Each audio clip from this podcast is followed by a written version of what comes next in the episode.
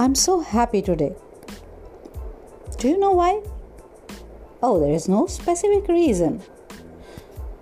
Happiness, of course, we feel happy when we achieve something. When we had put in a lot of efforts and when we get the results, we really, really feel happy. When we have started a work and we finish the work, we really feel happy that we have been able to achieve something, accomplish something. So, accomplishment gives happiness. If you have put in a lot of efforts and your efforts give you results as per expected, that's the time when you feel happy. Yes, these are external reasons and external sources which gives you happiness. When you see the fruit of your efforts of whatever you have been toiling for it gives you happiness. But what happens if for some reason you don't get your fruits, you don't get the expected outcome of what you have been wanting for, or for the reason that you have been doing the work and in the end you don't get it, you don't get what is the expected result. So that is when we start feeling sad, dejected, anger, angry, and uh, frustrated. What in my 50 years of experience I have understood is, of course, we this is the basic nature of mind, the way it makes us feel happy or sad depending upon the external factors. And as long as we know and we understand this, that yes, this is the way the mind works, we will be able to handle the situation properly. I'm not saying we become saints in our life.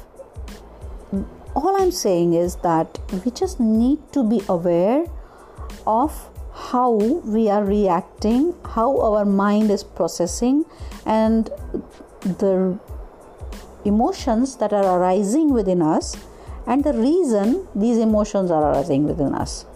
So, when this thing happens, when we start understanding the reason why an emotion has arisen within us, we become more calmer in accepting ourselves. And that gives us the freedom, a sense of freedom, and a sense of stability, and a sense of acceptance. And out of this freedom, then comes a natural peace and natural control. So, if I have to give you an example, I was working on a project, I was working sincerely, but the temperament of the project was such that the pace at which they would have wanted the work to be done, or the surroundings or the environment was becoming more and more hostile, and as a person, as a human being, as an individual, what are my value systems? What is my goal? What is it that I am believe believing in? Would I have I been happy if I would have become hostile towards my fellow associates who have been in the project? No. I am a peace loving, helpful nature person. So I need to understand myself. I need to understand what I can give best. And at times, when you see your inner beliefs and your external environment, when they are in sync, you will feel the most happy and peaceful being.